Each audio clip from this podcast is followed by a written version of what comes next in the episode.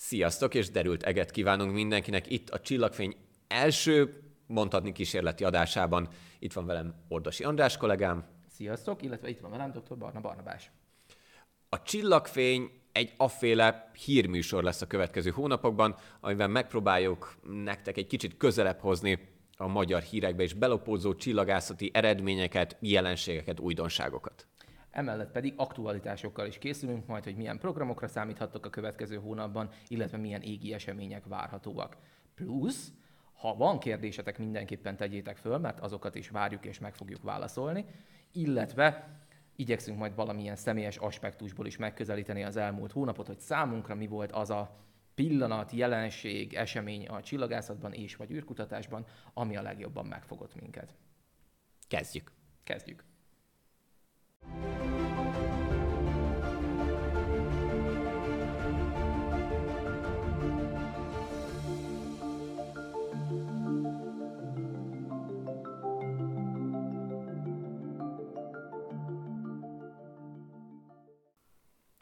Rögtön az elején egy új rekord, a Hubble lefotózta a valaha látott legtávolabbi csillagot. A Hubble űrtávcső 32 éves történetének egyik legfontosabb felfedezését tette azzal, hogy lefotózta az Erendel névre keresztelt csillagot, aminek fénye 12,9 milliárd évet utazott a távcsőig. Megfigyelt csillag, amelynek neve amúgy reggeli csillagot is jelent, a becslések szerint 50-szer, 100-szor nagyobb, mint a mi napunk, és a fényessége is közel 1 milliószor haladja meg csillagunkét. Az Erendel még az ősi csillagok mércével is kiemelkedik, hiszen az előző rekordtartóra, az Ikarus becenevű csillagra közel 3,4 milliárd évet vert ez a felfedezés. Mennyire fontos ez nekünk? Mit gondolsz? Szerintem ez egy nagyon szép és nagyon hangzatos eredmény. Ugyanakkor hozzá kell tenni, hogy itt még bőven lesz további kutatnivaló. Hála Istennek ez, ugye azt hozzá érdemes tenni, hogy gravitációs lencsézés volt a módszer, amivel sikerült megfigyelni, tehát egy távoli objektumnak a fényét egy közelebbi nagy tömeg összefókuszált a számunkra ide a Földre, és ez már elég régóta tart, nagyjából 3,5 éve megfigyelhető, ha jól tudom. És ugye ez azt is jelenti, hogy várhatóan még egy darabig megfigyelhető lesz, ezt pedig a James Webb űrtávcsőnek az első célpontjai közé kell venni, hiszen ez egy nagyon fontos felfedezés lehet, amennyiben ez tényleg az, ami. Pontosan, hiszen a kutatók maguk is elismerték, hogy még nem lehet 100%-osan kijelenteni, hogy ez egy csillag. Könnyen lehet, hogy akár egy kettősről, vagy egy csillaghalmazról van szó, ilyen távolságban ugyanis nem látjuk a kiterjedését az objektumnak. Maga a gravitációs lencsézéshez is egy nagyon szerencsés együttállása van szükség, és ugyan még néhány évünk van arra, hogy az Erendelnek a paramétereit, illetve egyáltalán magát a tulajdonságait pontosíthassuk, ez előbb vagy utóbb el fog tűnni a távcsöveink szem elől. És hogyha minden jól megy, akkor ki fog derülni róla, hogy ez az első tényleges megfigyelt egyedi csillag, ami egy úgynevezett harmadik populációs csillag, ténylegesen az univerzum legkorábbi időszakában született igazán fémszegény csillag. Fémszegény, hiszen az első csillagok termelték le azokat a fémeket, amikben a második, illetve első populációs csillagok, azok gazdagabbak. Hogy milyen idős volt amúgy a csillag, amelyen állapotban mi megfigyeltük, az pontosan amúgy nem lehet kiszámolni.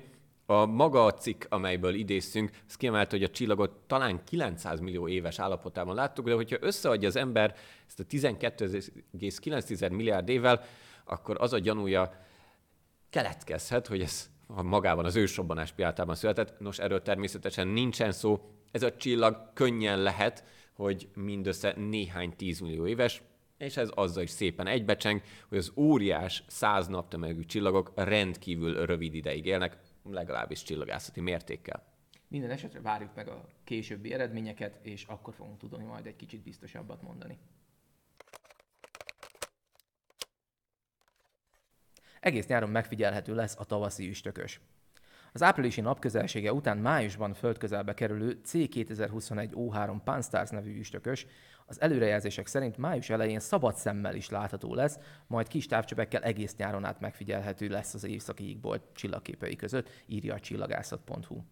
A beszámoló szerint az üstököst 2021. július 26-án fedezték fel. a NASA bolygókutató központjának pályaadatai szerint pedig az üstökös napközelsége után elhagyja a naprendszert. A pályaelemzés szerint az üstökös valahonnan az Orr felhőből érkezett a távoli vidékekről, és onnan több millió évig tartott az útja ide a naprendszer belső vidékére. Megint egy szabadszemesnek bélyegzett üstökös hónapokkal előre. Erről azt kell tudni, és ennek szólt a talán elsőre indokolatlannak tűnő sóhaj, hogy ennyivel előre nem lehet megjósolni, hogy hogyan fog viselkedni egy üstökös, pláne napközelben, amikor ez széteshet, aktivitást mutathat, és a két folyamat teljesen más irányba tereli majd az üstökösnek a látszófényességét. Így van, sajnos erre az elmúlt években elég sok példát láttunk, hogy különböző üstökösöket megbélyegeztek, mint a nagy üstökös. Mármint pozitív irányba bélyegeztek meg. Nekem az első név talán az Izon, ami eszembe jutott. Az mekkora csalódás volt. Uram, atyám. De azt is hozzá kell tenni, hogy legalább egyszer bejött ez a visual thinking, ahogy a művelt angol mondaná, ugyanis a 2020-as NEOWISE volt több mint 20 év után az első olyan üstökös, amit hazánkból is viszonylag könnyedén meg lehetett figyelni szabad szemmel. Tehát távcső, fényképezőgép, minden egyéb technológiai segítség nélkül.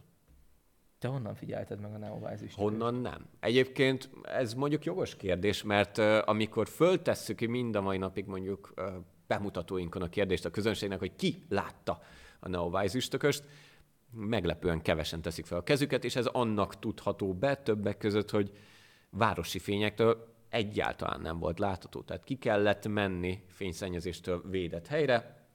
Én például először a Bajai Csillagvizsgálóhoz autóztam ki, és ott is azért keresgélni kellett egy kicsit, hogy az ember saját szemével megpillantassa. A legjobb mondjuk erre a célra azok a könnyen kezelhető, nagy látómezejű binokulárok voltak. Azért azt is hozzá kell tenni, jó magam Budapestről a Normafáról is láttam már, tehát azért annyira nem kellett távol menni, ez ténylegesen egy nagyon szép fényes üstökös volt. Valószínűsíthetőleg ez az új PanStarrs üstökös nem lesz ennyire fényes, de minden bizonnyal, hogyha túléli a napközelséget, akkor várhatóan akár még egy nagyon szép szabadszemes üstökösünk is lehet. Távcsőben bizonyosan.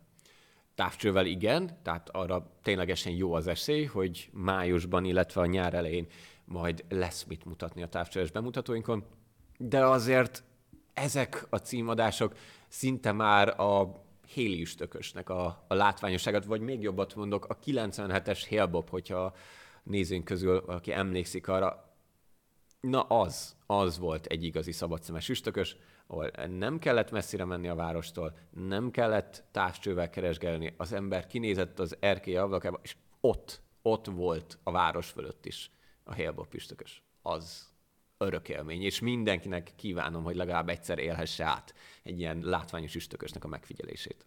Hát szurkoljunk, hogy ez a PanStarrs majd valami hasonló lesz.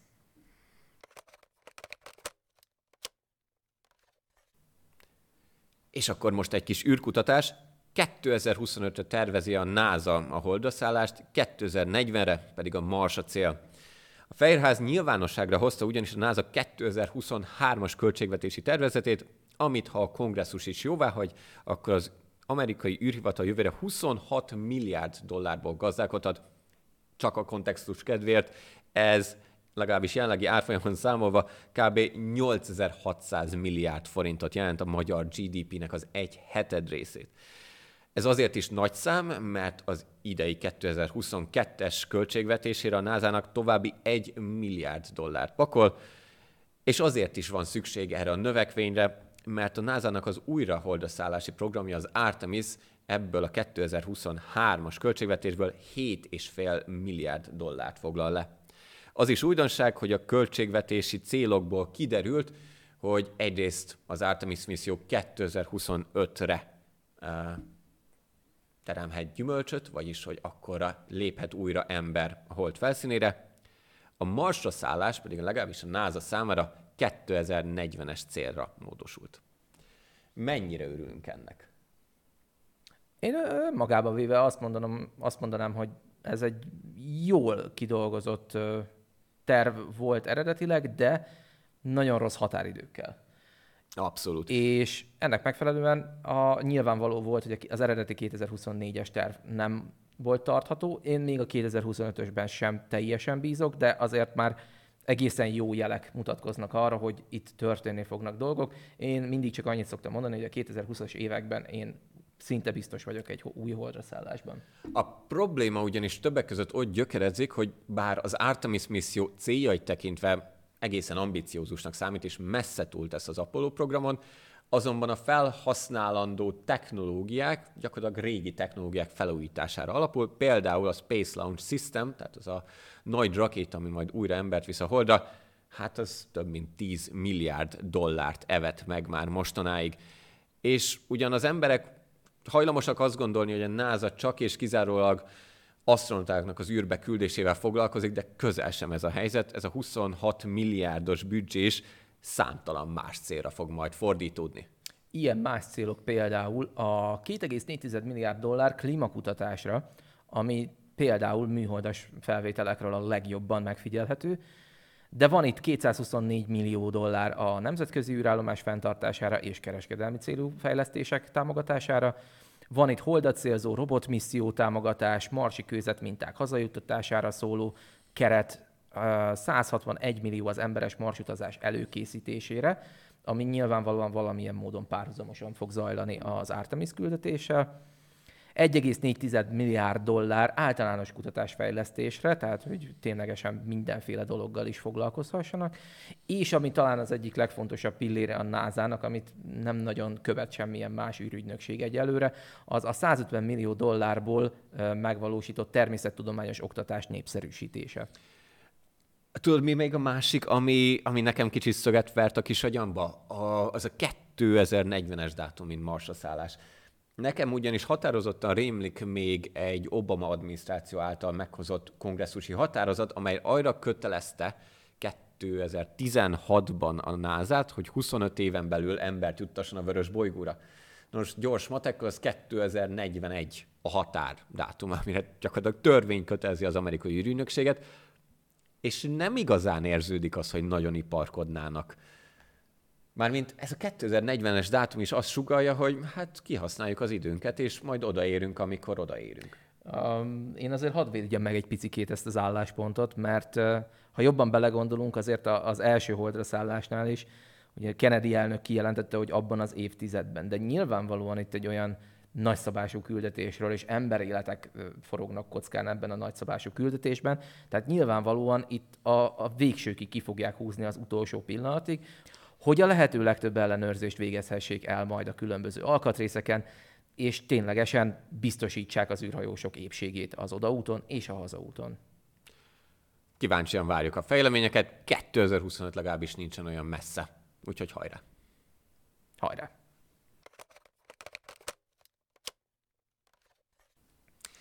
Ez lesz az a szekció, amelyben majd számítunk a ti kérdéseitekre is, amelyeket majd mi jól megválaszolunk, ehhez pedig kérünk titeket, hogy itt a videó alatti komment mezőben, tehát valahol itt, tegyétek föl a kérdéseiteket, akár az általunk felhozott, felelevenített hírekkel kapcsolatban, közelgő jelenségekkel kapcsolatban, vagy csak, hogyha hallottatok, olvastatok valamit, ami különösen mozgatja a fantáziátokat, csillagászat, kozmológia, űrkutatás, minden kérdést örömmel fogadunk, de mivel ez egy első videó, ezért a kérdést azt részben magunknak kellett hoznunk. Pontosabban egy olyan kérdést hoztam neked, András, ami én mostanság rendszeresen megkapok, például a Szegedi Csillagvizsgáló nyitvatartásain, hol vannak a bolygók?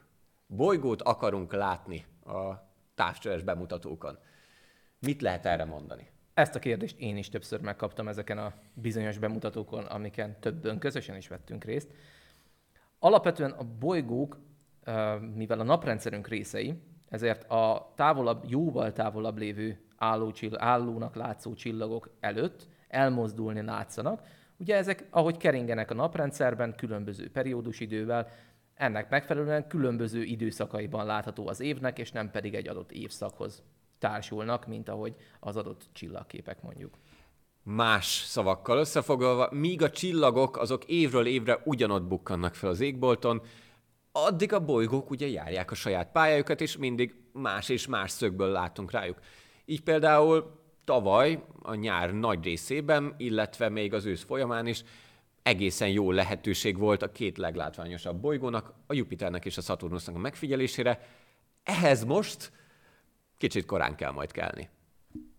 Így van, jelenleg a kora esti égen nem látszik egy bolygó sem. Viszont a következő szekciónk az pont erre fog szolgálni, hogy elmondjuk nektek, hogy mit és mikor is láthattok majd az égen.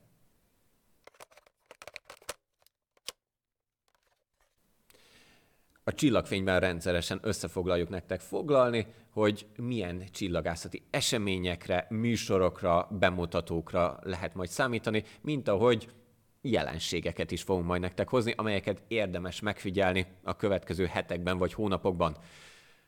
Programok terén kicsit szűkös a lista, ugyan számos csillagvizsgáló már elkezdte a szokásos tavaszi-nyári nyitvatartását, így például majdnem minden vidéki csillagvizsgáló tárt kapukkal várja az érdeklődőket, legyen szó megyeszékhelyekről, vagy például a frissen megnyitott Büki csillagdáról a Büki Nemzeti Parkban, nem messze Répás utától.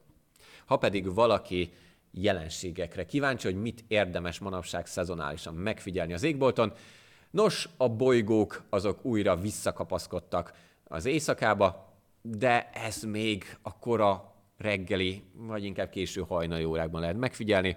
A Szaturnusz, a Mars, illetve a Vénusz szép sorjában sorakozik a nyugati horizont közelében, és már csak néhány hét, hogy a Jupitert is el lehessen csípni az esthajnal csillag mellett.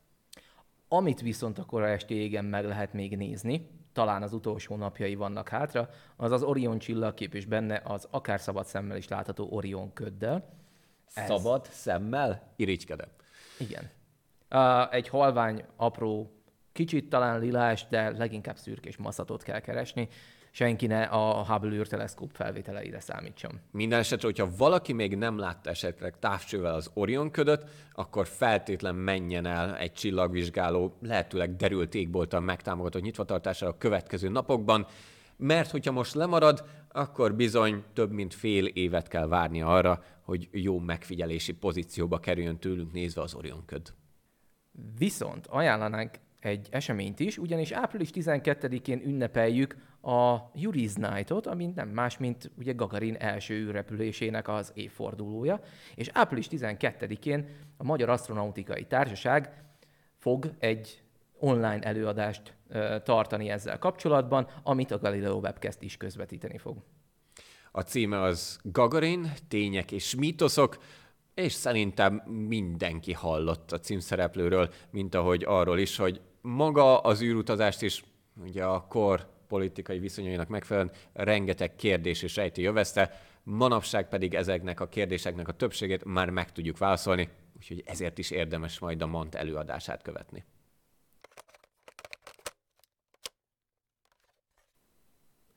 A Csillagfényben szeretnék minden alkalommal megosztani veletek az elmúlt időszaknak azt a szegmensét, pillanatát, momentumát, ami számunkra valamiért kiemelt jelentőségű volt, kapcsolódik a csillagászathoz és űrkutatáshoz, és egy olyan pillanat, amit legalábbis remélhetőleg még évek múltán is emlékezni fogunk rá. András, neked mi volt ez a pillanat az utóbbi időszakból? Nekem több ilyen pillanatom is volt. Márciusban például az 5. olyan kisbolygót sikerült felfedezni magyar csillagásznak, Sárneczky Krisztiánnak, ami ténylegesen utána be is csapódott a Földbe. Ez az amerikai sajtó nagyon... Ez volt a félzsiráf. A félzsiráf, pontosan, mert hogy az esi mértékegységek azok nekik fájnak. És félzsiráfként apostrofálták a hírekben, hogy nagyjából ekkora méretű kőszikláról lehetett szó. 2-3 méteres kőszikláról volt szó, amit mindössze alig 2 órával a becsapódása előtt fedeztek föl.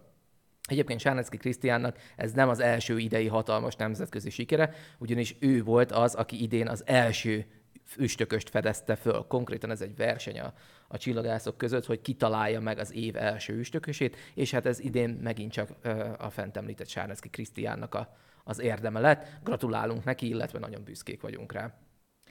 És Barnabás, neked mi volt a kedvenc pillanatod az elmúlt időszakban? Hát itt Szegeden eléggé turbulens időszak áll a hátunk mögött, de hogyha csak egyetlen egy pillanatot kell kiemelni, akkor én mindenképpen szeretnék egy örömteli pillanatot, ugyanis pályázati tevékenységünknek köszönhetően sikerült beszerezni a Csillagvizsgáló Alapítványnak végre egy igazi Lunt típusú, Lunt-féle naptávcsövet, egy H-alfa szűrővel ellátott 6 cm átmérőjű csodát, amit azóta már be is vetettünk 2 rendezvényünkön is, de azok az első pillanatok, amikor megjött a távcső, a kezében tartotta, kicsomagolta. Tudni kell ugye ezekről a távcsövekről, hogy egyrészt nagyon-nagyon drága eszközök, legalábbis a méretükhöz képest, másrészt pedig ugye arra jó, hogy a napfényét teljesen biztonságosan lehet megfigyelni, és a kontrasztoknak köszönhetően olyan apróságok is láthatóvá válnak, például napfoltok, flerek, fáklya jelenségek, és a kitörések. És amikor az ember látott hosszú évek után egy kitörést a saját szemével, kvázi a saját távcsövével, az fantasztikus élmény. És ezt az élményt gyakorlatilag mindenki átélheti mostantól a Szegedi Csillagvizsgáló nyitvatartásain, úgyhogy érdemes jönni, napunk aktivizálja magát, mi is aktivizáljuk magunkat, úgyhogy nagyon klassz lesz. Alátámasztom, én is belenéztem, gyönyörű szép képe van, aki teheti, látogasson meg minket a Szegedi Csillagvizsgálóban. Viszont én hoztam még egy eseményt, ugyanis nemrég rendezték meg az Atlétika Galaktika Kárpát-medencei középiskolai csillagászati és asztrofizikai verseny. Szép hosszú neve van. Gratulálok is. De hogyha csak röviden kellene ezt jellemezni, ez gyakorlatilag a csillagászati diákolimpia magyarországi döntője. Egy válogató verseny, amiről a legtehetségesebb és csillagászatból legjobban fölkészült középiskolások mérettetnek meg. Ez számomra azért is személyes élmény, ugyanis elhívtak engem távcsöves segítőnek, aki felügyelte a távcsöves fordulót. Ténylegesen szerencsénk volt, és habár ugye ez a legkritikusabb része egy csillagászati diákolimpiának, de ezzel is szerencsénk volt, derült idő volt, és ténylegesen meg lehetett tartani a távcsöves feladatokat, a tényleges távcsöves megfigyelést. És hogyha már András hozott 2 kedvenc pillanatot is az elmúlt egy hónapból, akkor szerintem én is csalhatok annyival, hogy ha már itt van kettőnk között ez a csodás borítójú könyv, akkor erről is szólunk egy pár szót, ugyanis az újranyomást követően újra kapható Dája Gergőnek a Bevezetés a Csillagászatba című könyv, ami egyrészt szépen rezonál azzal, hogy Dája Gergő is csillagászati diákolimpikon volt, a könyve többek között a versenyen induló középiskolásoknak is szól, de hogyha valaki szeretné magát képezni csillagászatban, fizikában, akkor ez egy gyönyörű bevezetője az egész szakmának, és nagyon szépen lépcsőzetesen épít föl, én csak ajánlani tudom. Újra kapható a könyvesboltokban és a Polaris csillagvizsgálóban is. Vagy az MCI webshopjában is, úgyhogy keressétek. Ennyi lett volna a Csillagok alatt 2022 pályázat első Csillagfényben műsora, viszont a pályázat keretén belül több különböző típusú adással is készülünk nektek, ilyen lesz majd a Vándor csillagok is, amiben a bajai csillagászati életet fogjuk bemutatni. Bizony, éppen a diákolimpiai döntő ideje alatt jártunk Baján, és a felvételeinkből majd reményeink szerint megismerhetitek a bajai amatőr csillagászati és kutatói közösséget egyaránt. A Csillagfényben pedig néhány héten belül visszatér, hogy új hírekkel, illetve eseményekkel szolgáljon nektek, csillagászat iránt érdeklődőknek. Addig is várjuk a kérdéseiteket, tartsatok ki, amíg jön a következő adás, most pedig búcsúzunk, sziasztok! Sziasztok! Nem akartad amúgy bemondani az M1 híradós esetet? Ja, az április 1-i tréfát, hogy tudod, a két űrállomás csatlakozik az ISS-hez. Hát ez zseniális. Hogy lehetett ezt kiadni? Benézni? Igen, nem tudom. De majd, hogyha beszélünk a Space Junkie-sokkal, majd gratuláljunk nekik a poénért. Túl jól sikerült. Istenem.